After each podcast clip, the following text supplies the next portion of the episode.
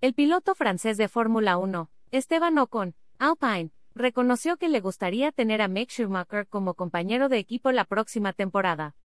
El futuro de Mick Schumacher en Haas no está claro, y Alpine podría tener una vacante ya que Fernando Alonso se mudará a Aston Martin dentro de unos meses.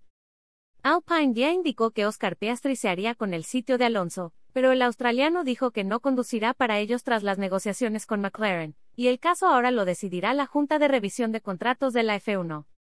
Le dije a los líderes del equipo que preferiría conducir con Mick Schumacher.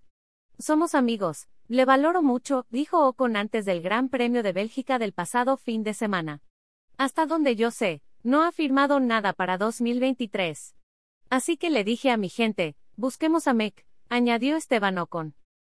Schumacher ha estado en Haas desde el año 2021 y el director del equipo, Gunther Steiner, dijo recientemente que no tenían prisa por tomar una decisión, y que Schumacher debe seguir desarrollándose bien para asegurarse un lugar el próximo curso. Ald. La ley de derechos de autor prohíbe estrictamente copiar completa o parcialmente los materiales de Excelsior sin haber obtenido previamente permiso por escrito, y sin incluir el link al texto original.